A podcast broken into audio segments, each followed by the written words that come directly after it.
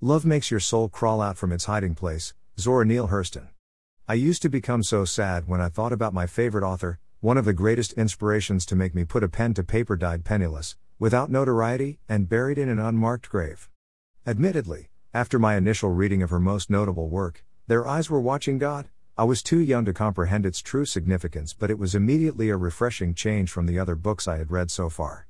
The dialect she used, the scenery, and themes were unequivocally black and southern. It was a reflection of women who were just like me. Prayerfully, despite her disillusioned demise, I hope that she envisioned that the art that she left behind has inspired so many great black women authors, including Alice Walker and Toni Morrison. Photo of Hurston courtesy of biography.com. While Hurston's legacy is tied to the popularity of her novel, Their Eyes Were Watching God, she wrote several short stories, plays, and essays.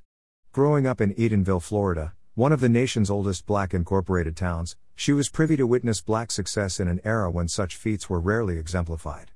Her childhood living in a thriving, all black town serves as a catalyst for much of her work, giving a first hand account of the self reliant and euphoric livelihood built solely by the hands of black people. This beauty was occurring right in the heart of segregation in the United States. Though she did not receive much formal education before her degree from Barnard College and worked a list of menial jobs before focusing on writing, Hurston was always known for her witty charm and infectious nature. Her personality and tenacity would lead her to form friendships with some of the most notable figures of the Harlem Renaissance, including poets Countee Cullen and Langston Hughes and popular singer, Ethel Waters. Cover of Hurston's novel, Moses, Man of the Mountain.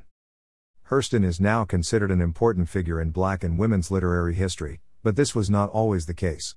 Many of her black contemporaries, including W.E.B. Du Bois, found fault in the subject matter she wrote about and the vernacular in which she used.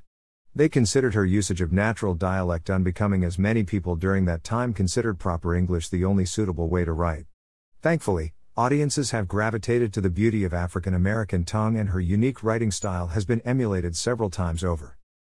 To fully celebrate the greatness that was Zora Neale Hurston, I suggest a reawakening by reading some of her greatest but lesser known works. My personal favorites are Colors Struck and Mules and Men.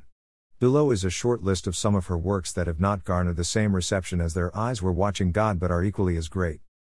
Moses, Man of the Mountain, fiction. Barracoon, The Story of the Last Black Cargo, nonfiction. Dust Tracks on a Road, autobiography.